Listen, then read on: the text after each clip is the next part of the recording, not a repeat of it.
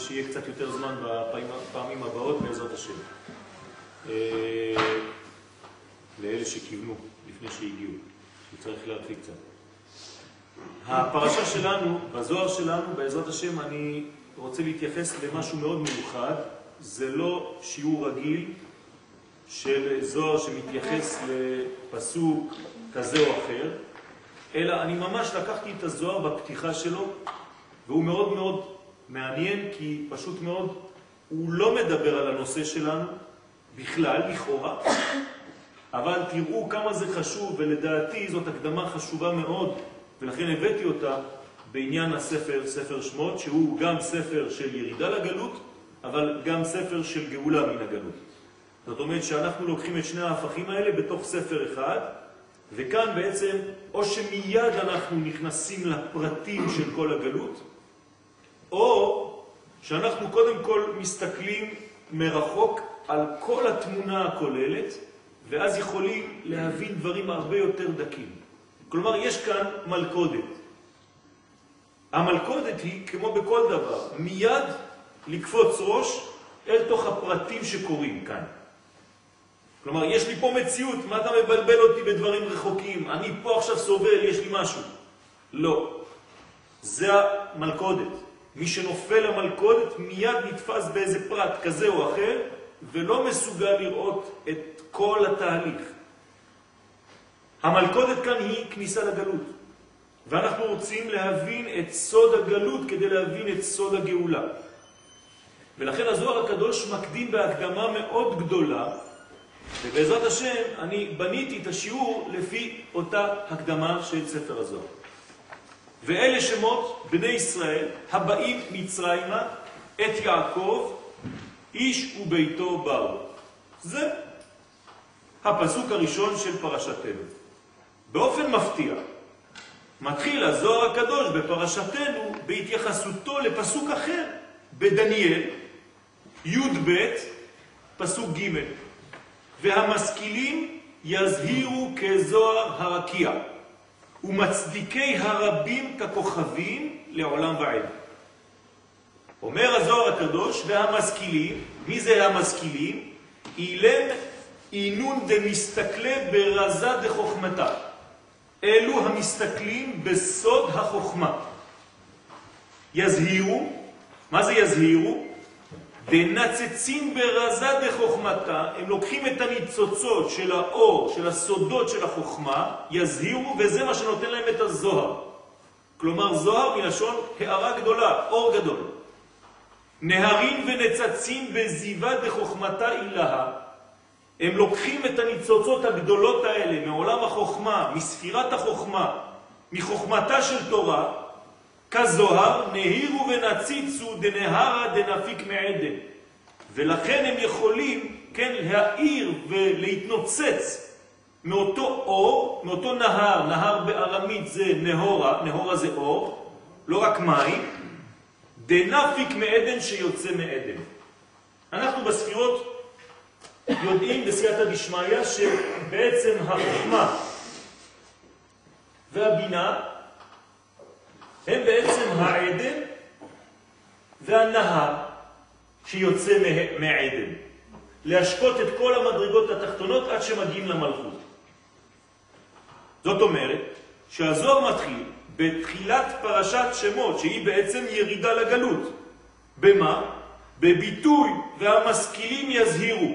כלומר, אני אומר את זה במילים מודרניות, אלו שמשכילים, שיודעים את סודות התורה, שלומדים את סודות התורה, יזהירו. יזהירו את מי? את עצמם ואת אחרים. מה זה יזהירו? לא להגיד להם, תיזהרו, אלא יזהירו, יאירו, יביאו אור לאנשים שמיד ירצו להיכנס לתוך המערבולת הגלותית. חכמים, היזהרו בדבריכם. כלומר, תשימו זוהר בדבריכם. כי אם אתם לא שמים זוהר בדבריכם, התלמידים לא ילמדו כמו שצריך. דנהירו ונציצו דנהרה דנפיק מעדן. אז הנהר יוצא מעדן, הבינה שיוצאת מעדן, להשקות את כל הגן דרך הצינור של זעיר אנפין.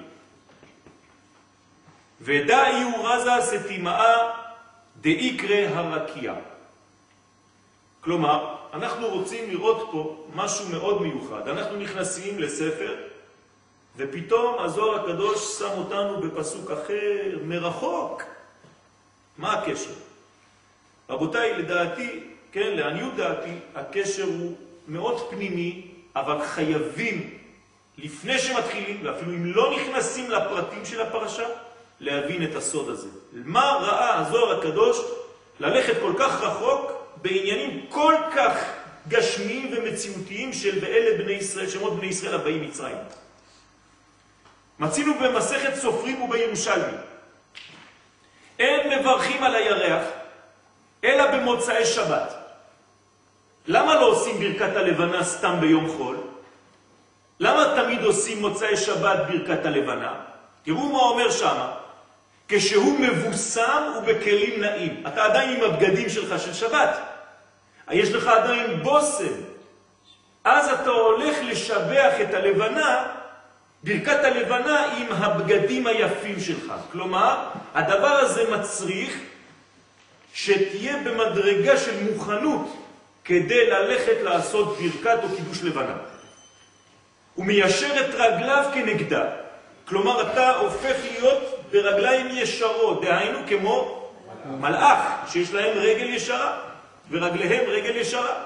כלומר, אתה במדרגה גדולה מאוד, ורוקד לפניה ג' פעמים, כן, כמו שאנחנו רוקדים, כשם שאנחנו מרקדים כנגדך.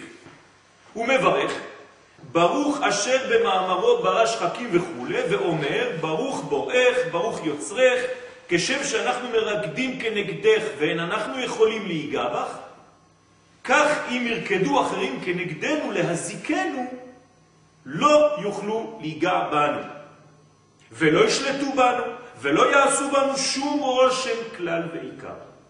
תיפול עליהם אימת בגלל זה רועך ידמו כאבן. מה הקשר? פשוט מאוד אנחנו אומרים פה דבר, ואני בטוח שאתם כל כך רגילים לומר אותו, שאנחנו לא שומעים מה אנחנו אומרים. וזה בדיוק מתאים לעניין הזה של הזוהר, של פתיחתו בספר דניאל. תכף נראה. כל זה כי ישראל קדושים בעצם. מה אמרנו פה? כשם שאנחנו לא יכולים לגעת בך, אני מתרגם את זה במילים שלי, כך אף אחד לא יוכל לגעת בנו. מה זה אומר? זה אומר בעצם שאפילו אם נוגעים בנו זה רק נגיעה חיצונית, אף פעם לא נגיעה פנימית, אף פעם לא יוכלו לגעת בנקודה השורשית הנשמתית של עם ישראל. זאת אומרת שכל מה שחווינו במשך כל ההיסטוריה, תמיד הנגיעות היו רק נגיעות חיצוניות לעם ישראל, אף פעם לא נגיעות פנימיות. ולכן המשל זה, כמו שאני לא יכול לגעת בירח, כך אף אחד לא יכול לגעת בי. כי עם ישראל קדושים בעצם, ואין הפגם אלא בחיצוניותם בלבד. לכן התחיל הזוהר הקדוש בפסוק זה שבספר דניאל, לפני שהתחיל לדבר בעניין הגלות במצרים. מה זה הגלות במצרים? מי שמיד קופץ ראש לתוך הגלות של מצרים אומר, אנחנו אבודים. זהו, נבלענו במצרים, אין יותר תכלית, אין יותר שום, אין יותר קיום, אין יותר כלום. מי שלא מבין את הסוד הפנימי, תמיד ייפול מיד כשדבר קורה, קטן או גדול, למדרגה כזאת או אחרת של דיכאון, של ייאוש. חוץ מהמשכילים שיזהירו כזוהר הרקיע. ותכף נבין את העניינים. כלומר, הזוהר מתחיל לומר לנו, בזמן של גלות, שאף אחד לא יכול לגעת בנו. זה מה שהוא אומר לנו. אתם עכשיו יורדים לגלות. עכשיו אני יודע, אני יודע על מה אני מדבר, אומר הזוהר. אני יודע שמתחילים ספר שמות. אני יודע שכולם עכשיו דואגים כי אנחנו יורדים למצרים לגלות. אבל אני אתן לכם... מה? הגלות זה משהו חיצוני. יפה מאוד. אני נותן לכם את הסוד, אומר הזוהר. הגלות הזאת לא תיגע כהוא זה במדרגה הפנימית של עם ישראל. הכל יהיה מחוץ עליהם. והוא כאמור ללמדנו עיקר גדול, שגם עניין הגלות אינו נוגע לפנימיותם של ישראל, אלא הכל רק בחיצוניותם, והבן זאת היטב, כי כשבאים לדבר על ישראל, צריכים להימנות מהנקראים מצדיקי הרבים. זה הפסוק שלנו. ומצדיקי הרבים ככוכבים, כמו הירח, זאת אומרת, הדוגמה של הזוהר זה הירח וברכת הלבנה, שכשם שאי אפשר לגעת בלבנה, כך אי אפשר באמת לגעת בעם ישראל. מי יודע את הסוד הזה? מי שלמד את הזוהר ויודע לעשות את הקשר בין שתי המדרגות. אם לא, מה הקשר שלי שאני מזהיר כזוהר הרקיע, כמו כוכבים, זה יכול להיות מאוד פיוטי, מאוד יפה, אבל מה זה אומר לי? אז אומר הזוהר מצדיקי הרבים, שמזהירים כזוהר הרקיע, על ידי לימודם הפנימי, ולכן כרעם בזוהר משכילים, אילן אינון דמסתכלי ברזה דחוכמתה. כדי להגיע למדרגה הזאת צריך בעצם ללמוד זוהר. הזוהר נמצא פה. כלומר, אור החוכמה. חוכמה של התורה, פנימיות התורה. עכשיו, מה זה נותן לנו כל הדבר הזה? בסדר, הבנתי שבעצם הירח הוא בלתי נתפס, כי אנחנו כאן בעולם הזה, אנחנו סתם רוקדים כנגדו. זאת אומרת שכל מה שקורה מסביב לעם ישראל, כל האומות וכל ההצבעות באום וכל הדברים האלה, מה זה בגדר של מה? של אנשים עושים ככה, כמו שאנחנו עושים ליד הירח. בדיוק ככה, אנחנו קופצים, מרקדים כנגדיך ולא יכולים להיגע ביך, כך אם ירקדו אחרים כנגדנו להזיקנו, לא יוכלו לנו שום דבר. ואז תיפול עליהם אימתה והפחד, כן? ובגדול זרועך ידמו כאבן. זאת אומרת, כמו שאנחנו כמו אבנים ביחס לירח, דבוקים ולא יכולים לזוז בכלל, כן? אנחנו רק קופצים ככה. אותו דבר זה מה שצריך לראות, כן? סרט מצויר, כל האומות מסביב לעם ישראל. צריך כוח גדול בשביל זה. זה דבר שמובטח? כן, מה? זה, זה דבר שמובטח לנו? בוודאי, זה הסוד. עכשיו, אז למה צריך להתפלל על זה? מה? הבקשה הזאת שלי. כדי להפנים את הרעיון, שאנחנו בעם ישראל בעצם בלתי, אה, אה, אה, אין, אין כליה, אין כליה בעם ישראל. אמנם יש נגיעה, יש חז ושלום אנשים, יש כאן חיילים, יש כאן מדרגות, אבל כל זה בגדר של פרטים, חשובים, אבל פרטים. הכלל אף פעם לא יכול להינזק. המשכילים אילן אינון ומסתכלי ברזה דחוכמתה. כי רק דרך הלימוד העמוק בחוכמת התורה ניתן להתקשר אל שורש ישראל וללמד עליהם סנגוריה. עכשיו, אנחנו עולים מדרגה. לא רק שאף אחד לא יכול להיגע בנו, אלא שמי שנותן את השיעורים האלה, שצריך להיות בעצם המשכילים יזהירו, מה זה יזהירו? ישדרו אור. זה לא שהם זוהרים לבד, מפיצים אור. אלא מפיצים אור, מפיק נוגה. והוא חלק מעבודת השם של החסיד כדברי הרמח"ל במסילת ישרים פרק י"ט. מה אומר החסיד? ותראה שזהו רצונו של מקום, שיהיו חסידי ישראל מזכים ומחפרים על כל שאר המדרגות שבהם. זאת אומרת, עם ישראל בנוי מהרבה מדרגות.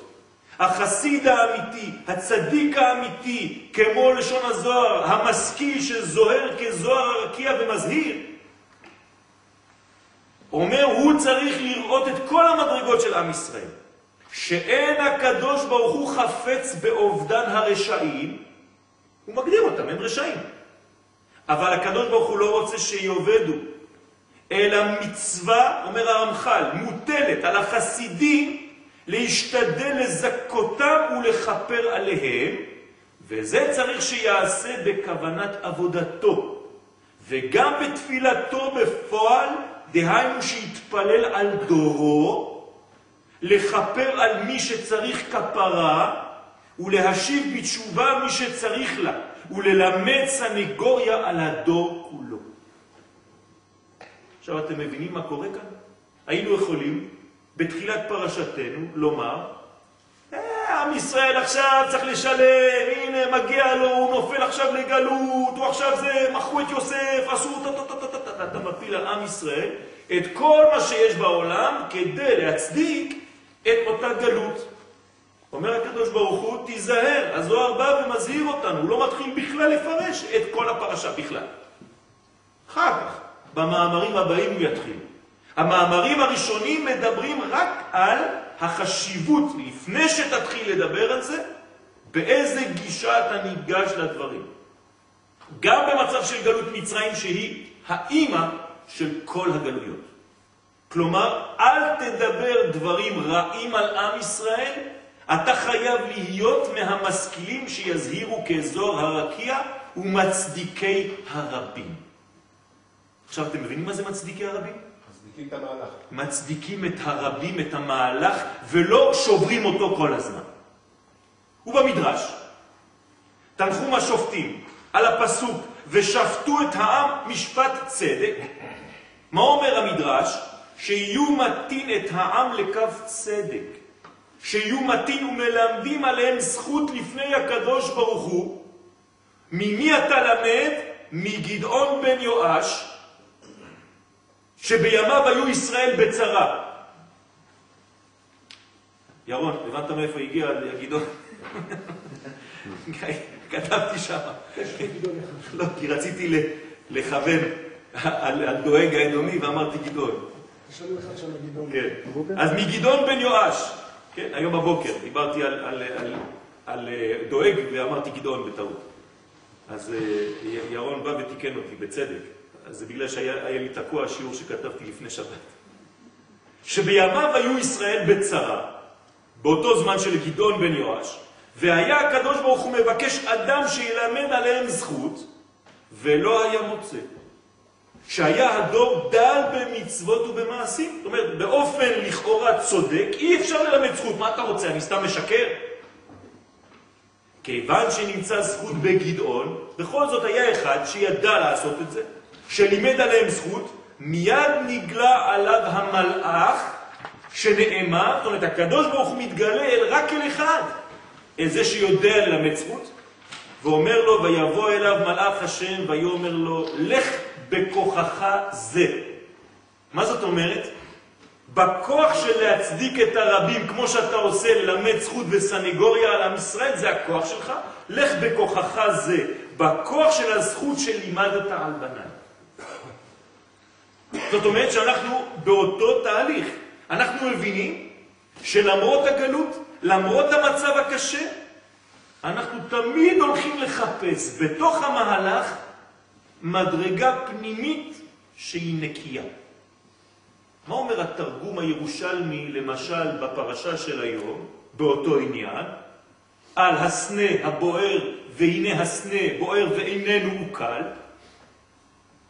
תסתכלו מה אומר התרגום, שהסנה היה רטוב. הייתה בו רטיבות שמנעה ממנו מלהישרף.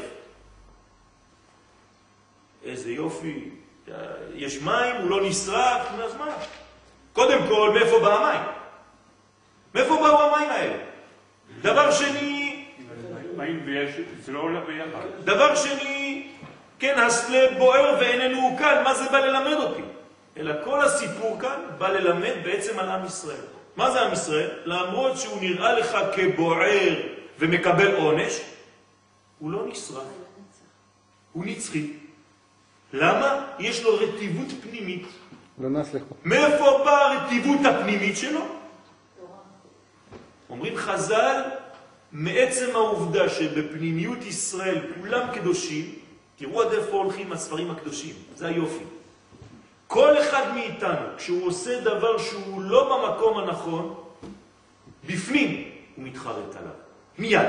אפילו בזמן החטא, כל אחד מישראל יודע שהוא חוטא והוא מתחרט על החטא הזה והוא כאילו בוכה, והבכי הזה מרטיב את הסנה, והסנה אף פעם לא יכול להישרף. אז מוסר. זאת אומרת שבעצם, למה מוסר? מה את אומרת מוסר? אחריות, שבן אדם בתוך בתוך המעשה שלו מה זה המוסר? מוסר אנושי? לא קיים. אין מוסר אנושי ביהדות. לא קיים דבר כזה. אצלנו המוסר הוא רק אלוהי. אין דבר כזה מוסר אנושי. מוסר אנושי זה שכלי, זה דבר שאני יכול להגיע אליו על ידי היגיון ושכל, אין דבר כזה. הרי זה לא הגיוני, זה לא שכלי. הכל בא מלמעלה, עצם העובדה שאני לא אוכל חמץ בפסח זה הגיוני. עצם העובדה שאני לא מערבב בשר וחלב זה הגיוני. עצם העובדה שכל מה שניתן לי בתורה, כמעט הכל זה חוקים שאני לא מבין אותם. ולכו תבדקו אפילו עם שוטרים, אם אחד מישראל, כן, מכניס חמץ בפסח. כמה, כן? צריך לבדוק אם בכלל יש שורש ישראל. רוב האנשים, בלי שוטר, בלי כלום, נזהרים בכל הדברים, וכשאדם פוגם, לא חשוב איפה, מיד בפנים יש לו בחייה פנימית. והבחייה הפנימית הזאת היא בעצם זו שמונעת מהסנה לבעור, להישרף. זה בדיוק מה שאנחנו לומדים כאן. לפני שאתה מתחיל לדבר חובה על עם ישראל, תיזהר. או שאתה נמנה מאלה שילמדו חובה, או שתימנה באלה שמלמדים זכות. האמת, כתבתי שיעור אחר. אבל בשיעור השני, שבזוהר, כן, נכנסתי מיד לתוך העניין הזה, אני אגיד לכם אותו. התחלתי בפסוק, אוי מי שיחיה באותו דור, ואשרי מי שיחיה באותו דור של ביאת המשיח. אז למה לא כתבתי אותו? למה לא הבאתי לכם אותו? כי פשוט זה נראה לי הקדמה לדבר השני, ועכשיו אני יכול להסביר אותו, אפילו בלי השיעור. זאת אומרת שאוי ואשרי באותו פסוק, מי שיחיה בדור שלנו עכשיו. איך? תלוי איפה העיניים שלך, איפה הלב שלך, איפה הדיבור שלך יהיה בקשר לכלל ישראל. אשריך אם אתה יודע ללמד זכות בתקופה הזאת על עם ישראל, וחז ושלום אוי למי שלא יהיה באותו כיוון עם האיילה הקדושה, ככה מביא שם הזוהר הקדוש. אני תמיד אמרתי ואני חוזר ואני לא פוחד לומר את זה. אם אתם שומעים אנשים שמדברים חובה וממש מתקיפים את עם ישראל, כן, תצאו מהשיעור. אסור להקשיב לשיעור כזה. וזה תלוי. בעינון למסתכלי ברזה דחוכמתה. זה תלוי באלה שמסתכלים בסוד החוכמה. ובל נטעה ונחשוב שיש בלימוד הזכות על ישראל עניין של ייפוי מלאכותי של המציאות. אומר, טוב, טוב, צריך לדבר טוב על ישראל. לא. לא. אלא מה? אלא חז ושלום, וגם לא חנופה. אלא שזה נובע מעבודה גדולה המיוסדת על האמת הגדולה כפי שהיא בתוכיות האומה הישראלית. זאת האמת, אנחנו לא מבקשים אנשים שמייפים את המציאות. מאיפה אני יודע? זה ההמשך. מצדיקי הרבים. מה זה מצדיקי? אלה שמוצאים את הצדק בתוך מה שהם אומרים. זה לא שהם אומרים, אני למדתי בשיעור, אוי ואבוי, נדבר לא טוב על עם ישראל. הרב אמר שזה לא טוב. צריך לדבר טוב על עם ישראל. לא. זה הצדק האמיתי, כי זה צודק. אבל כדי להגיע למדרגה, לראות שזה צודק, ולא סתם איזה ייפוי חיצוני, מלאכותי, אתה צריך ללמוד, זה עבודה גדולה, אדוני. איפה אתה תלמד את הסוד הזה? ברזה דחוכמתה. כלומר, כשתעמיק בתורה ותגיע למצב של רזה דחוכמתה, אתה תדבר באופן צודק, מוחלט על עם ישראל. לא כדי להגיד, טוב, טוב, הקדוש ברוך הוא, אני רוצה לדבר עליהם זכות. לא, זאת האמת. אין להם חובה, הם זכאים. אז החובה שלהם איפה היא? חיצונית. תנקה את החיצוניות הזאת, נגמר, הם חוזרים לפשטות האלוקית שבהם. עובדה, אומר הזוהר כפרה, כמו שאמר הרמח"ל, לחפר, מה זה לחפר? להוריד את הלכלוך החיצוני. הרי אם בפנים לא היה קודש פנימי, אם אני מוריד את הלכלוך החיצוני, אז מה אני פוגש בפנים? כלום. אלא שאם אני מוריד את הלכלוך החיצוני, מה יש בפנים? הקודש שלעולם לא נעלם. כמו הסנה שבוער מבחוץ, אבל איננו קל מבפנים והוא תמיד נמצא כאן. זאת המציאות האמיתית של עם ישראל, וזה מה שצריך להראות למשה רבנו לפני שהוא ניגש לגאול את עם ישראל. כלומר, יש לו שיעור של הזוהר של היום שאנחנו לומדים. זה מה שלומד משה לפני שהוא הולך לגאול את עם ישראל. הוא לומד את השיעור שלנו.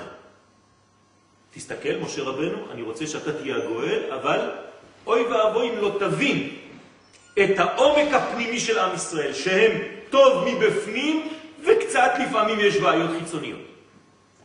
פנים זה כלל, חיצוני זה פרטי. סליחה הרב, איך אחרי חטא העגל, הקדוש ברוך הוא אומר למשה רבנו, כן. אני מוכן, אה, בוא אני אשמיד כביכול את עם ישראל, תגיד לי, אתה חושב שהקדוש ברוך הוא צריך את משה כדי לעשות את זה?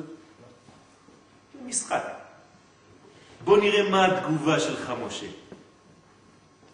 זה הלימוד שלנו. הקדוש ברוך הוא מנסה, זה ניסיון למשה שם. מה הניסיון של משה? או שהוא יגיד לקדוש ברוך הוא, אתה יודע מה, אתה צודק, יאללה, בוא נכסח את כולם פה, נתחיל משהו חדש, או שהוא מתחיל להגן עליו, וכשהוא מתחיל להגן עליו, הקדוש ברוך הוא אומר לו, וואלה, אתה חזק, זה בדיוק כזה שרציתי. לא אחד שכל פעם שיש משהו קטן, ואני הקדוש ברוך הוא בכוונה, הוא רוצה לראות לאן אתה הולך, אתה תגיד לי, כן, כן, כן, צריך לגמור את הכל. תכף נראה את זה. זה בדיוק העניין. זאת אומרת, כל הסיפור הזה זה מין הצגה כדי להראות לנו איפה אנחנו צריכים להימצא כל פעם שקורה משהו. ובין מי אנחנו נמנים כשקורה הדבר הזה. האם אלה ששוברים את מי שעשה את החטא שעשה, או שמנסים למצוא את הטוב שם ולהוציא את זה החוצה. זה בדיוק העניין. אז איך מתייחסים לרמב"ם, שיש לו הלכות מפורשות לגבי כאלה שהאפיקורסים שכתוב, מורידים בין מעלים, צריך להוריד אותם לבור, ו- ואותם, אז לכן, אז כדי לכן- שלא יהרסו את עם ישראל, יש כאלה שהורסים את עם ישראל, לא יכולים להרוס את עם ישראל, מחילה, לא יכולים להרוס את עם לא, ישראל. יכולים להרוס. ציבוריות וקהל, לא את עם ישראל.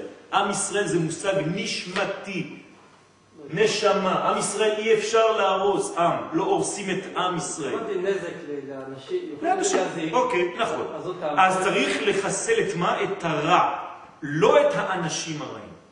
לשנוא את הרע, את החלק הרע שבאותם אנשים, אבל אותם לאהוב. אבל ההלכה היא להוריד אותם. ל- ל- בסדר, בסדר. מה זה להוריד אותם? עד שאומרים, מודה אני באמת. זאת אומרת שאתה תשבור את המדרגה הזאת, שהיא מלובשת באותו אדם, עד שיתגלה בעצם אותה טעות. זה נכון. צריך לשנוא את המדרגה של הרע, אבל לא את האדם עצמו. צריך להבדיל. הוא אומר שהוא צריך- שהוא יורד למשל לבור, אני יודע, אני יודע. לוקחים לו את הסולם. אני יודע, אני יודע. זאת אחת. מה... זאת אחת מהמחלוקות בין הפשט לבין הקבלה. וכאן הרמב"ם נמנה עם הפשטנים, כן? ההפך מהרמב"ן והמקובלים. זאת אומרת שביחס לקבלה אין דבר כזה בכלל. אפילו בחסידות כשאומרים ביום הכיפורים שצריך בעצם הרשעים נכתבים, נחתמים לאלתר למיטה, מה אומרים ספרי החסידות? הרשעים שבתוכנו, החלק הרשע שבתוכי, נכתב ונכתב לאלתר למיטה. אבל אני ממשיך. תראו עד איפה זה הולך. זאת אומרת שבאדם עצמו אין דבר כזה שהאדם בעצם הוא רע. כי אם אתה אומר שהוא בעצם הוא רע, מה אתה אומר? שהאלוהי שבתוכו התבלבל. והוא נותן לו חיים, עובדה שעד עכשיו הוא נותן לו חיים. ממה? אז מה, הוא מתבלבל? אלא שהחלק החיצוני שלט על החלק הפנימי, לכן הוא מופיע כרשע, ויש כאלה. ולכן צריך להרוס את החלק הרשע שבו עד שיתגלה החלק הטוב שבו, עד כדי שלא יידח ממנו נידח. ולכן בסופו של דבר כולם נגאלים, אפילו זה. תן לך דוגמה אחרת, מחילה. כשכתוב שלכולם יש עולם הבא חוץ מאחר. נכון? ככה כתוב בגמרא.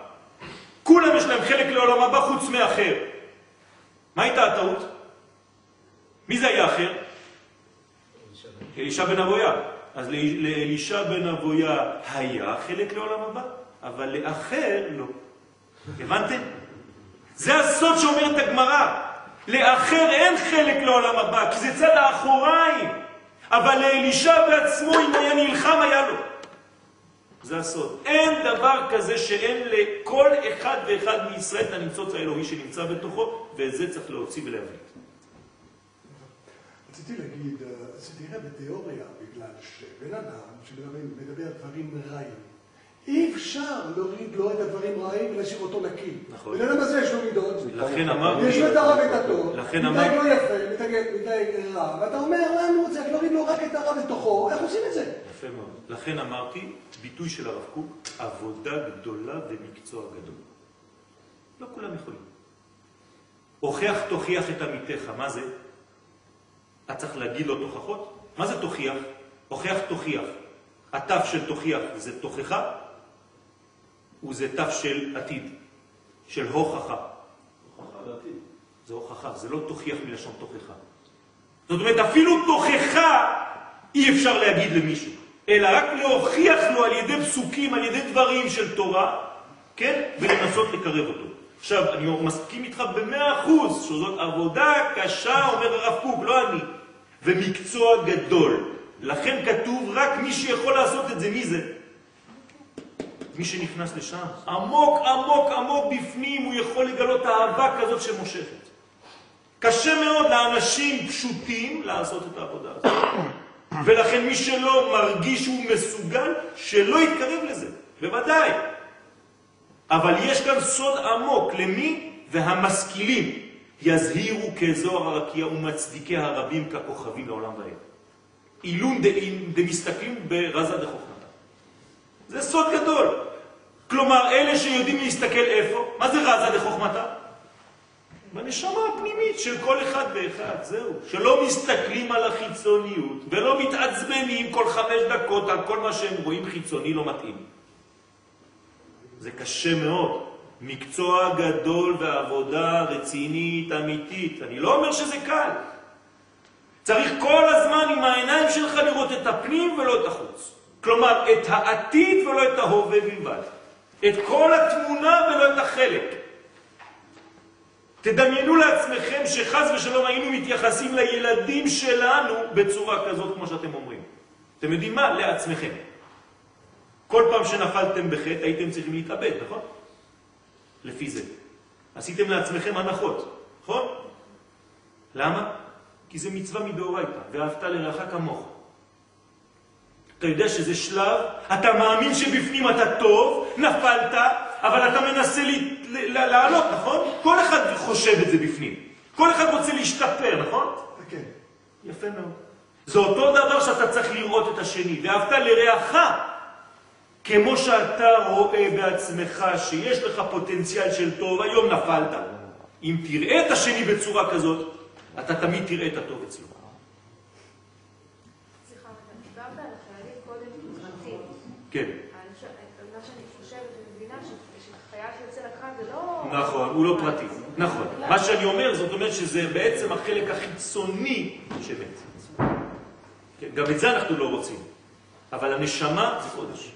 אין מוות שם. לכן הכלל הזה, החייל הוא כללי באמת, הוא לא פרטי. אבל החלק הפרטי זה, לצערנו, חז ושלום, יש מצבים כאלה, אבל החלק שנקרא עם ישראל שבתוכו הוא חי לעולם ועד, ויש לו מקום בגן עדן, במקום שאין אפילו, אי אפשר להגיע למחיצתו. אז לגוף אתה קורא פרט? כן, ביחס לנשמה שנקראת כלל, הגוף נקרא פרט. ולכן יש מלא פרטים בגוף, כן, שהנשמה הכוללת מתגלה בכל הפרטים. וכל אצבע וכל איבר בבי, שהוא פרט, הוא חי מחיותה של הנשמה בלבד. אין לו חיים עצמיים לבד, נכון? אותו דבר אנחנו. בני ישראל, הציבור בישראל זז, כל אחד כמו אצבע, כמו איבר, כמו תא, שממה הוא חי? מהנשמה הכוללת שנקראת עם ישראל. ולכן עם ישראל חי, אבל הפרטים יכולים כן למות. אבל עם ישראל חי. אין מוות לעם ישראל, אין קלקול לנשמה האלוהית הזאת. אי אפשר. כשם שאנחנו מרקדים כנגדך ואין אנחנו יכולים להיגע בך, כך, כך, אף אחד לא יוכל להיגע בנו. זה מה שאנחנו אומרים בברכת הלבנה, לכן התחלנו בברכת הלבנה. מי זאת הלבנה? כנסת ישראל נקראת לבנה, נכון? כלומר השכינה, כלומר גילוי השם בעם ישראל, אין לו חידלון. אבל צריך להיות חזק כדי להבין את הסוד הזה, ולהיות מאוד פנימי, עם עין מאוד פנימית. תכף נראה מה אומר הרב קוק על העניין הזה. אני הבאתי את הזוהר, הזוהר הוא, שם הוא מסתכם בכמה פסוקים. אני פשוט פיתחתי את כל הזוהר הזה, כי הוא נראה לי מאוד מאוד חשוב בכל מיני כיוונים. אפשר, האמת ששווה שלו במה ש...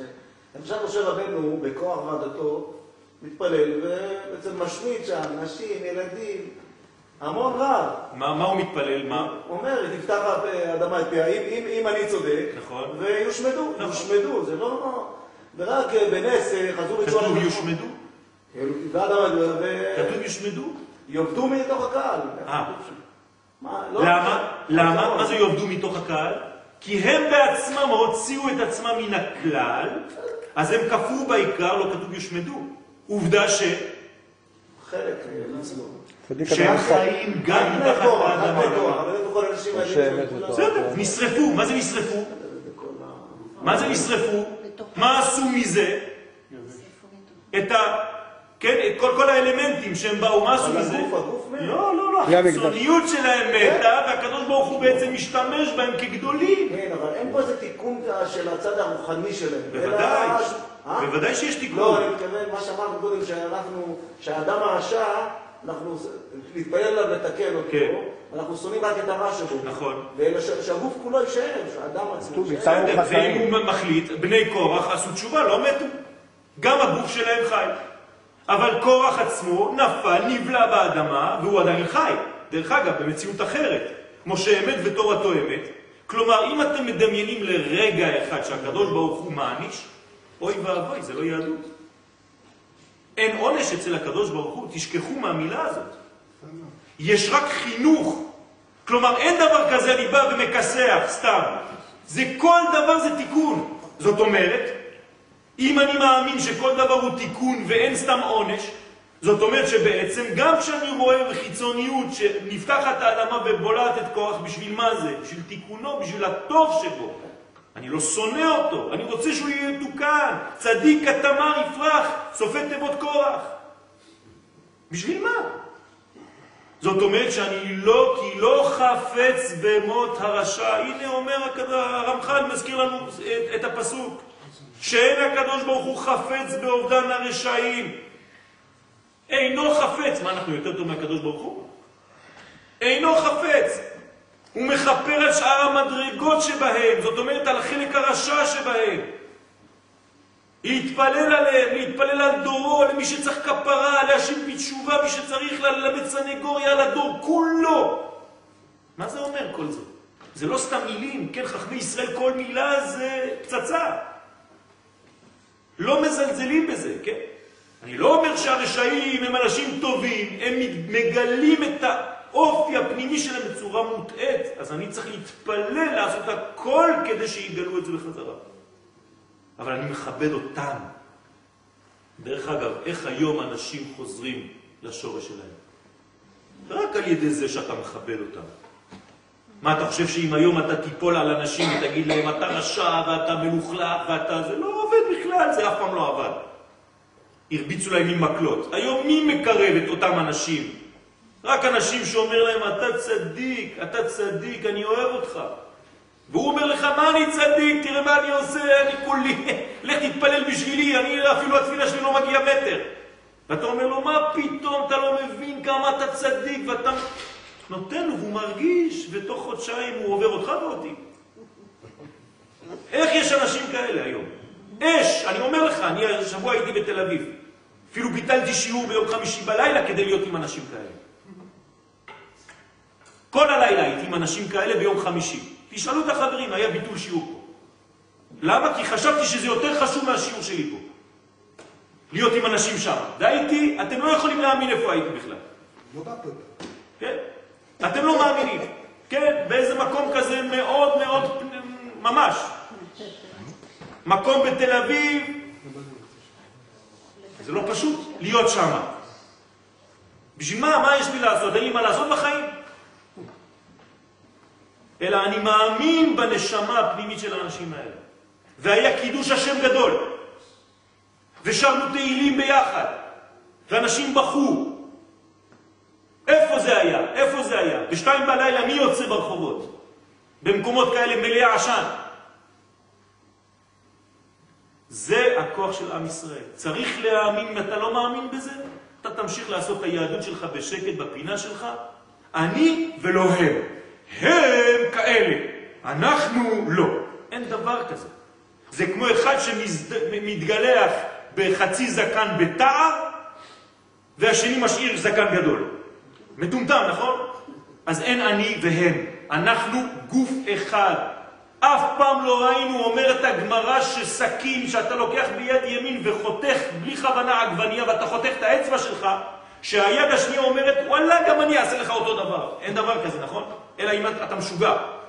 זה בדיוק מה שאנחנו עושים. כשאתה אומר אני, הם, הוא, ה, היא, היא, זה כלום, לא הבנת שום דבר. אני והם זה אותו אחד. והם נלחמים ביחד עכשיו בעזה. אחד ליד השני. צריך להבין, זה הדור שלנו, הוא מיוחד. מי שלא מבין את זה, הוא נשאר דתי, קטן, מצומצם בזווית הקטנה שלו. כתוב בדף של חב"ד שאפילו חילונים התחננו לקבל ציציות לפני שיכנסו בוודאי, בוודאי, והביאו להם. בוודאי. אותם. בוודאי, יש הרבה סיפורים, עוד מעט נראה כל מה שיצא כשתיגמר המלחמה הזאת, יהיה כבר ספרים שלמים על כל מה שקרה שם. זאת אומרת, בתל אביב הדלקת להם אור אחד לכל אחד. לא הדלקתי. אני הלכתי לגלות להם שהם טובים. כן, אבל אור קטן. זהו. אני מתחבר איתכם, אתם טובים. הם לא מאמינים מה אני עושה איתם שם. אחד אומר לי אפילו, וואלה, אתה דפקת אותי הפוך על הפוך. ככה אומר לי. הוא אומר לי, חשבתי שתביא אותי לשיעור. הוא אומר לי, אתה בא לפה, לעולם הזה, עיר, עיר החטאים, הוא אומר לי. תפסת אותי הפוך על הפוך, פה אתה בא ללמד אותי דברים? אמרתי לו, למה? אני בא לעולם שלך, אתה פה, אתה מרגיש טוב? בוא נדבר פה, אין בעיה. עם בירה. הלך עם בירה, באמת, אפילו היה בירה. כן. אתה מבין מה קורה? עכשיו הוא חוזר לבית שלו, הוא כבר לא כמו אתמול שלשום. משהו מסתנץ. בסדר? משהו השתבש שם. אני זורע זרעים קטנים, לא אכפת לי, אני עושה מה שאני מאמין, שאני מאמין באמת, כן? שקורים דברים ומשתנים דברים, ואני ראיתי אנשים בוכים. אני לא מספר לכם בדיחות, כן? באותו ערב. וקידוש השם גדול. אז זהו. אז זה צריך להאמין בדבר הזה. בואו נמשיך, ברשותכם. לכן זה מיוסד על אמת גדולה, זה לא איזה מין טיוח חיצוני. שמה שכל האומה הישראלית שהיא כולה תו מלגב, היא טובה מבפנים. ואת זה מגלים חכמי ישראל שבדור מן הפנים אל החוץ. צריך להגיע למדרגה להאמין בדבר הזה. ונראה לומר שזאת תהיה בחינתו של מלך המשיח. תדעו לכם, מה זה מלך המשיח?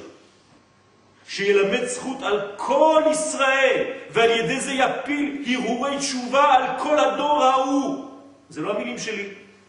בעזרתו להבליט את החלק הנקרא צדיק שבהם, עד שיהיו כולם חיים בפועל את מדרגתם הפנימית העליונה. זה מלך המשיח. לא למראה עיניו ישפוט, ככה כתוב, נכון? הנביא אומר לנו את זה, זה לא איזה מין פירוש. לא למראה עיניו ישפוט. כי אם אתה תשפוט למראה עיניך, אתה כולם תכניס אותם כבר לכלא, כולם רשעים, כולם הכל. מאיפה אתה יודע? מה הוא? והרב קוק זצ"ל באגרות ראייה, חלק א', איגרת ס"ד עמוד עין א', כתב מה שאנו דורשים בשבחה של כנסת ישראל בכלל הוא על דבר הסגולה האלוהית הנמצאת בנשמת האומה בכללה. וממילא היא מתגלה גם כן בכל יחיד באיזו צורה מיוחדת. זה לא הצורה שמתאימה לך, זה צורה מיוחדת, אבל יש בו את הקדושה של הכלל. והרב קוק אומר, ומקרא מלא הוא, ונפלינו. מה זה ונפלינו? יש אפליה, אנחנו שונים מכל שאר האומות. כך הוא מבקש מהקדוש ברוך הוא משה רבנו. והחופש הגמור שלנו הוא שנהיה מרימים ראש בגלוי, להתפאר באהבת כנסת ישראל החקוקה בנשמתנו פנימה. לא צריך להתבייש בזה. צריך להיות גאה בזה, ללכת לחפש את האור הזה. אין כאן עבודה רגשית בלבד, כי מקצוע גדול, הנה זה המילים של הרב קוק, מקצוע גדול בתורה וחוכמה עמוקה ורחבה רבת ענפים. תשימו לב למילים. כלומר, אתה רוצה לעשות עבודה כזאת? אתה צריך, ממש זה מקצוע. אתה צריך להתייחס לזה כמו מקצוע. חוכמה עמוקה, רחבה, רבת ענפים, כן? הוא מתייחס לחוכמת הזוהר. אהבת ישראל אינה חמדה הנובעת מן הצד הנמוך של האדם, לא. ומצד שני אינה דורשת דעת וחוכמה, זה גם לא דעת וחוכמה חיצונית. לכן אמרתי, זה לא מוסר אנושי, אלא זו תכונת חיים עליונה. כלומר, זאת אמת. הקדוש ברוך הוא ברא אותנו עם האמת הזאת, אני פשוט או מאמין או לא מאמין. זה, זה כל כך פשוט. אין פה עניין של שכל. אשר היסוד לה ולעבודת הסנגוריה נבנה על ידי לימוד הסוד שהוא עץ החיים. כלומר, אני הולך ומתייחס למה? לעץ החיים שבכל אחד ואחד. שם אני מוציא אותו. משם אני מוציא אותו. מה זה נקרא בירורים? איך מחזירים ממצרים? מה עושים ממצרים? נכנסים למצרים, כן, נכנסים לפג, ומה עושים שם? נשארים שם כמה זמן ומוציאים משם ברכוש גדול, נכון? זה בדיוק אותו דבר. זה לא פשוט, זה מסוכן, לא כולם יכולים לעשות דבר כזה, אני מזהיר. זה מקצוע גדול, זה לא פשוט. כדי לקיים את דברי הזוהר הפותחים את פרשת שמות, חייבים אנו לעסוק בלימוד ובירור מהות נשמתם של ישראל. זה כן אנחנו יכולים, וזה חובה עלינו לעשות. ללמוד בבירור את נשמתם של ישראל. ללמוד לראות את עומק סגולתם הפנימית על כל בחינותיה. לא דעה יבשה, אלא אמונה מלאת חיים בכוח הסגולי הגנוז בכלל ישראל בכל הדורות, לא רק בדור הזה, ובכלל זה בדורנו אנו. כלומר, אתה צריך להבין את הדבר שהוא לא זז, הוא אמיתי, הוא כל הזמן נמשך, כל הדורות. כי למה? כי זה נצח ישראל. כלומר, שאהבת ישראל היא תולדה מהאמונה באורה האלוהי של כנסת ישראל. אם אני מאמין באורה האלוהי של כנסת ישראל, אז אני אוהב כל אחד ואחד מבני ישראל. זהו, נקודה.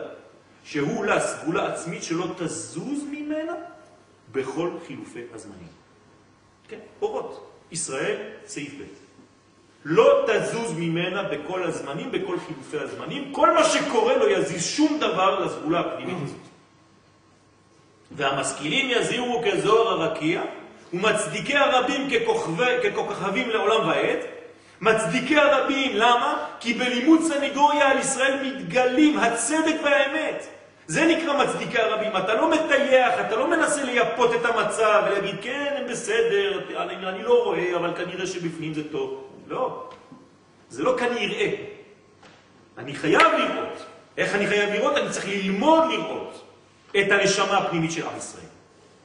שהבעתם של אותה צדק ואמת באה רק אחר אותה התבוננות מעמיקה בשורש הדברים. כלומר, זה דורש לימוד עמוק וממשיך, בהמשכיות, כמו שנדרש מהושע הנביא, כדברי הגמרא בפסחים, כן? פ"ז עמוד א', שכאשר אמר לו הקדוש ברוך הוא, בניך חטאו, הנה הדוגמה שנתת, רבנו, כמו משה רבנו, גם אצל הושע, אומר לו הקדוש ברוך הוא, בניך חטאו.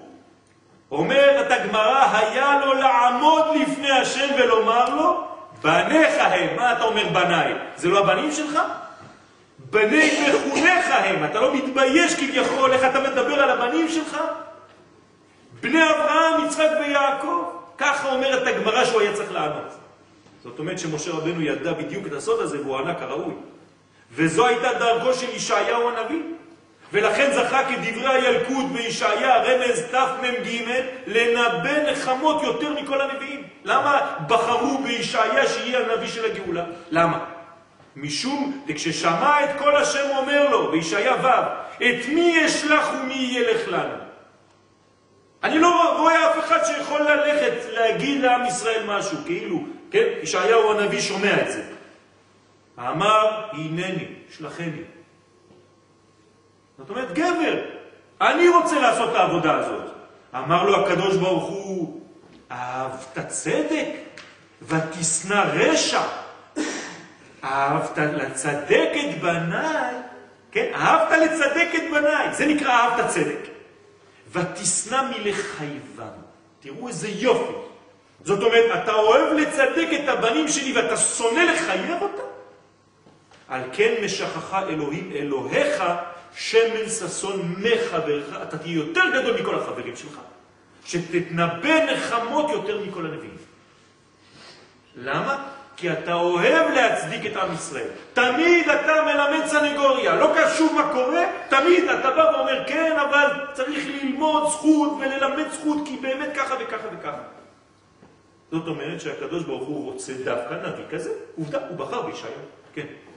אני מבין ביחס לכלל ישראל, אבל אם אני, אם לוקחים נקודות מרכזיות בהיסטוריה, אה, אירועים קשים שקרו לעם ישראל, אם לוקחים את האינקוויזיציה בספרד, היו כמה שהצטרפו, נכון. והיו מוסרים של יהודים. אתה צודק. בזמן המהפכה הקומוניסטית הייתה מחלקה יהודית שהייתה שמסרו יהודים נכון. ושלחו אותם לסיביר. ובזמן השואה היו גם חלק ביודנראט ששיתפו פה. מאה אחוז, אני מסכים איתך. בדור- ובדור שלנו אין משתפי פעולה כאלה שמוסרים יכול להיות, יכול להיות, יכול להיות, לכן אני צריך לעשות... איך אני אדע להזהיר מפני אנשים כאלה. שהם בבחינת... אתה צודק, אתה צודק. אני לא אומר כאן שצריך הכל טוב. הרב קוק אומר כן, היא תתגלה גם בכל יחיד באיזו צורה מיוחדת. עכשיו, אם אני לא מסוגל לעשות את העבודה הזאת, אני צריך להשאיר את זה לגדולים ממני. זה נכון, אבל זה קיים בהם, האור קיים בהם, אבל הוא כל כך מלובש, כל כך בקליפה, שהוא מסוגל ללכת אפילו הפוך נגד עם ישראל עצמו. זה נכון, זה נכון. אני לא יודע לענות לך. הרב קוק אומר, איבד את הסגולה. מה? הרב קוק באיזשהו מקום. יכול להיות שהם איבדו את הסגולה שלהם. יכול להיות שיש פרטים כאלה שהם יצאו מכלל ישראל. יכול להיות. אני לא אומר, אבל כאן אני מדבר על הסגולה בכללות, כן? יש אנשים פרטיים שיכול להיות שהם נפלו כל כך עמוק, אני לא יודע, אני לא מאמין, קשה לי להאמין, כי אני, אני, אני חונכתי בדרך הזאת שאני מאמין בכל אחד ואחד מישראל. אבל, אבל יכול להיות, כמו שאתה אומר, ויש עובדות בשטח, שבאמת היו אנשים שעברו נגד עם ישראל. לא יודע לענות לך. לא יודע. אני, לא- אני, אני, אני משליך את זה על אנשים יותר גדולים ממני, מצדיקי הרבים, גדולי ישראל. לא, אבל איך איך כל אחד צריך... אתה צריך ללמוד, החינוך הזה... רק ללמוד. זה מה שאומר הרב קוק. רק בלימוד סנגוריה על ישראל, אחרי התבוננות מעמיקה בשורש הדברים, זאת אומרת, אתה צריך להתעמק כמה שיותר ללמוד את הלימוד הזה, לגלות מהי נשמת ישראל. אחרי זה, אם תצליח להיות ממצדיקי הרבים או לא, זה משהו אחר. זה לא פשוט, לא כולם מצליחים. כן? רק גדולי ישראל, אני, אני, אני ממש, אנחנו רחוקים כולנו מהדבר הזה. אבל יש אולי הבדל בין להצדיק את הרבים באופן כללי, עם ישראל כולו ככלל, ולא- את הפרטים. לכן אני אומר לך, זה מה שהרב קוק אומר, מה שאנחנו דורשים בשבחה של כנסת ישראל בכלל, הוא על דבר הסגולה האלוהית הנמצאת בנשמת האומה בכללה, זה מה שאתה אומר, וממילא, תראה מה הוא מוסיף, היא מתגלה גם כן בכל יחיד באיזו צורה מיוחדת. אם הוא לא היה אומר, לא הייתי מוסיף את זה. הוא אומר שזה חייב להתגלות בסופו של דבר בכל פרט. ומקרא מלא הוא, ונפלאנו, אנחנו שונים. זאת אומרת, גם הפרטים שבנו מלאים מהאור הזה, אבל קשה, צריך מקצוע גדול, עבודה גדולה ורצינית כדי לגלות את האור הזה. אבל זוהר מזכיר את הנושא הזה של ערב רב, שלקראת הגאולה הם יילחמו בעם ישראל. והם הם נראים כישראל גמור. לא פשוט, גם הערב רב הזה זה לא, זה לא סיפור בכלל, זה פשוט. מי זה הערב רב? אולי, אולי לא היו אנשים שהיו מסוגלים לתקן את אותם נפשות אבודות. יש לנו בעיה, אני מסכים איתכם. וזו הבעיה של אלו שלא היו גם. כתוב לנו, כתוב לנו בפירוש, לקראת הגאולה, אור וחושך משמשים בערבוביה. נכון. זאת אומרת, צריך להיות בררן גדול, צריך להיות מעמיק גדול בלימוד נשמת כנסת ישראל, כדי לדעת איפה הנקודות של האור. אני מסכים איתכם. עוד פעם, זו עבודה קשה מאוד, קשה ביותר. תראו איך הוא אומר לזה. מקצוע גדול הוא קורא לזה. אבל אפשר. כן, אפשרי, אבל מקצוע גדול לגדולי ישראל, כן. אני תוהה אם אה, עיני השיעור הם לא רק לראות את הפנימיות של האחר, אלא להתנהג בפנימיות אנו, ואז כשאנחנו מתפשטים מהחיצוניות שלנו, אנחנו יכולים להסתכל. זאת אומרת שבאמת העיניים הם קודם כל, הם, נכון שיש יחידי סגולה שיוציאו אחר, אבל כל אחד בצורה פשוטה יכול, אם הוא בפנימיות שלו. נכון, זה מה שאמרתי. לכן העניין שלנו זה ללמוד לראות את הדברים בפנימיותם. אבל אני לא מסכים עם החלק השני שאמרת, שצריך להתפשט ולברוח מהחיצוניות שלנו. כי בסופו של דבר גם היא צריכה לינוק מהחלק שקיבלתי בפנימיות. כלומר, בסופו של דבר אני צריך לכבד את גופי גם כן בחוץ, נכון? אם זה לא חוזר אל גופי בחוץ, אל הדבר הכי רחוק מנשמתי לכאורה, אז לא עשיתי כלום.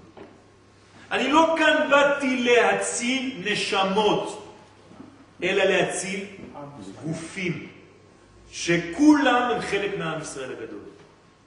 ישו, יימח שמו וזכרו, בא ואמר, באתי להציל את הנשמות של עם ישראל. מה אמרו לו חכמים? אתה לא צריך להציל נשמות, נשמות לא מצילים, הם כבר כולם מוצלות. אנחנו באנו להציל את הגופים של עם ישראל. זה הסוד הגדול של אחרית הימים. זה נקרא תחיית המתים, זה נשמות שחוזרות לגוף. לראות את הטוב בנשמה זה לא כל כך קשה, לומדים קצת, זה לא זה. אני כאן הולך מהלך יותר עמוק, זה להוריד את זה עד למדרגה החיצונית של זה. זה המקצוע הגדול. כי לראות את הטוב בנשמה שכולם טובים זה אפשר ללמוד בקלות. לא. אפילו החיצוניות שלנו, כן, צריכה להיות מלאה מזה. ונפלינו זה השינוי גם בחיצוניות, הכל שונה. בתאים שלנו, בבשרי שלנו. צריך לקחת את החבר שלי, לחבק אותו ולנשק אותו בחיצוניות. לא להגיד לו, אני אוהב את נשמתך ואני מנשק את נשמתך. יבוא כל בשר. כן, יבוא כל בשר להשתחוות לפני השם. עד שיבוא כל בשר. זה מקצוע גדול, אני מסכים, זה קשה מאוד. אבל אני חושב שמחובתנו לדעת שזה קיים, ולכן הזוהר מתחיל בזה. תראו איזה, איזה חוכמה יש לרבי שמעון בר יוחאי להתחיל במדרגה כזאת לפני שאתה נופל מיד למלכודת הגלותית, כן, נכנסנו לגלות, ולהתחיל להרביץ למה, למה נכנסנו. בגלל ובגלל ובגלל בגלל בגלל בגלל בגלל. וזה אשמתך ומגיע לך, כן, מה שאסור לומר לילד בחינוך, מגיע לך, כן. איך אתם מתייחסים לילד שגנב כבר חודש הוא גונב, ובסוף חודש שלם תפסו אותו? שתי גישות. לך לחדר שלך. לא מדבר עם גנבים. כשתחזור בתשובה, תבוא ותדבר איתי. או תשב איתו, תגיד לי, בוא'נה, אתה חכם גדול, חודש לא תפסו אותך? איזה כוח יש לך? לא פשוט. עכשיו תגידו לי, איפה הילד יצמח יותר? בגישה השנייה, אני אלמד אותו אחר כך, אני אגיד לו, בוא נשב ביחד, נלמד איזה נזק נגרם למי שגנבת אותו. אבל אם שברת אותו כבר בהתחלה, אתה רשע, אתה גנב, אתה זה, זהו, יש לו מסכן סטיקרים, גנב, רשע, אז מה הוא צריך לעשות? לחיות, גנב, להיות, הכל אמרו לו את זה. אז הוא עכשיו גנב, אז הוא עכשיו רמאי, אז הוא עכשיו, עכשיו, עכשיו, עכשיו. אתה אומר לי מישהו צדיק, כבר לא רוצה להתייחס לרשע, הוא מגלה את הצדקות שבו, לבד באופן אוטומטי הרמת את החלק הצדיק שבו למעלה. זה הסוד של העם שלנו. של עכשיו, בדור האחרון. על הגוף אתה צודק, בגלל שרואים שהקדוש ברוך הוא... על הנשמה לא. לא. על הגוף אתה צודק, בגלל שבהיסטוריה רואים שהקדוש ברוך הוא שמר שנים, אחרי שאדריאנוס הרג כמעט 700 אלף יהודים, שמר בביתר, ושמר עליהם שנים, למה אדריאנוס לא רצה שהגופות יגרעו אותם. הקדוש ברוך הוא שמר עליהם. כן, כן. כי יש בגוף כן? הרי הגמרא בסנהדרין שואלת, על מה היא שואלת? רוב השאלות של תחיית המתים, על מה זה? על הגוף. הלני המלכה שואלת, במסכת סנהדרין, איך יהיה הגוף כשיקומו לתחייה? אכפת לי איך יהיה הגוף. היא שואלת שם אם זה יהיה עם לבושים, עם התכריך הלבן, עם בערומים, עם... מה אכפת לי מכל זה? מה, זה, מה היא רוצה לרבוז? מה אתם חושבים שזה בפשט סתם? אין לה מה לעשות בחיים? היא יושבת עם חכמי ישראל ודורשת איך הם יקומו, באיזה לבוש? אלא האם נתייחס ללבושים כמו החטא שהיה לפני, שגרם להם, או האם הלבוש הזה יהפוך להיות חלק מהתיקון? איך תתייחס לחלק החיצוני בדור האחרון? כך אמר להם ישעיהו לישראל, התעוררי, התעוררי. זאת אומרת, מה הוא הולך להגיד להם? הוא לא אומר להם רשעים, רשעים, לא, תתעוררו, תתעוררו, יש לכם אור בפנים, סוס אסיס, שמחה גדולה, ששון, אנוכי אנוכי מנחמכם, נחמו נחמו, הכל כפול. שהיה מעודד ומחזק את רוח העם. היה הולך ונותן שיעורים לחזק את רוח העם, וקורא לו, לעם, שלא למדוד את עצמו בקנה מידה של אומות העולם, כמו שכולם מודדים בחוץ, אלא לדעת ערכו הפנימי וסגולת נשמתו האלוהית, ולבטוח ביד השם המובילה אותו אל גאולתו. בימים ההם, בזמן הזה, בימי רבי ימינו אמן. זאת אומרת שאנחנו צריכים ללמוד את זה ולהתחיל ממש להפנים את הרעיון הזה ולהתייחס לכל אחד להוציא את הצדיק שבתוכו. וזה עובד, זה כבר התחיל לעבוד מזמן, וברוך השם אנחנו בעם ישראל היום, אתם צריכים לפתוח את העיניים, לראות מה קורה כאן. יש מהפך שלם. בזכות מה? בזכות האהבה הזאת וגילוי האור הניצוץ האלוהי שנמצא בכל אחד. ותתייחס אליו בצורה כזאת. וכמו שאומרים האנשים, אתה הולך בחוץ ואתה הולך לאיזה מקום לא חשוב איפה. היי צדיק, מה שלומך? כן, אפילו שיגיד לך, מה, איפה אני איזה צדיק? טוב, התחלת שיחה. דווקא ככה. מה שלומך צדיק? כן? ואז הוא מתחיל לי, כאילו, מה אני, כן, הייתי רוצה. האמת שכולם אומרים לך בעצם בעניין הזה, מה אני צדיק, הייתי רוצה. אבל אתה כן. סבא שלי היה רב. כן, סבא שלי היה, וואי, וואי, וואי, גדול, תראה, בוא, יש לי תמונה. נו, סבא שלך, אחד פה בכפר, אחד פה בכפר ירד אצלי בחדר לימוד, אני לא אשכח את זה אף פעם. אומר לי, אני הנכד, הצאצא של השלה הקדוש. אז אני מסתכל עליו ככה, אני, אני מסתכל, אני מוציא לו שני לוחות הברית, אני אומר לו, אתה יודע מה זה? הוא אומר לי, לא. אמרתי לו, זה הספר של סבא, סבא, סבא רבא שלך. אז אני אומר לו, תסתכל. אני אומר, מה אני מסתכל? הוא אומר לי, זה מראה, זה מראה, תסתכל. אז הוא מסתכל, אז כאילו הוא הבין, כאילו מה, איפה אני ואיפה זה. כן. היום הוא חסיד. היום הוא חסיד. היום הוא חסיד. ממה זה התחיל? אני יכול לחזור איתך על גמרא בשביל הבגרות? לא מבין כלום. בוא. ירד, למדנו גמרא בשביל הבגרות שלו. כן, בית ספר חילוני לגמרי, אבל היה לו גמרא בבגרות. כן, היום הוא יכול ללמד אותי גם גמרא וגם חסידות וגם לא יודע מה. כן. ברוך השם. וזה לא אני, זה כל אחד היום זה קורה. כן? למה? כי מאמינים בשורש עם ישראל. זה לא עניין שאני אוהב אותך כי אני רוצה להחזיר אותך בתשובה, לא. אני מאמין בך כי אני יודע שיש בך אור אלוהי. אתה מגלה את זה בפנים שלך, בצורות שלך. אה, אתה מגלה את זה. תמשיך, אתה צדיק. שבוע טוב.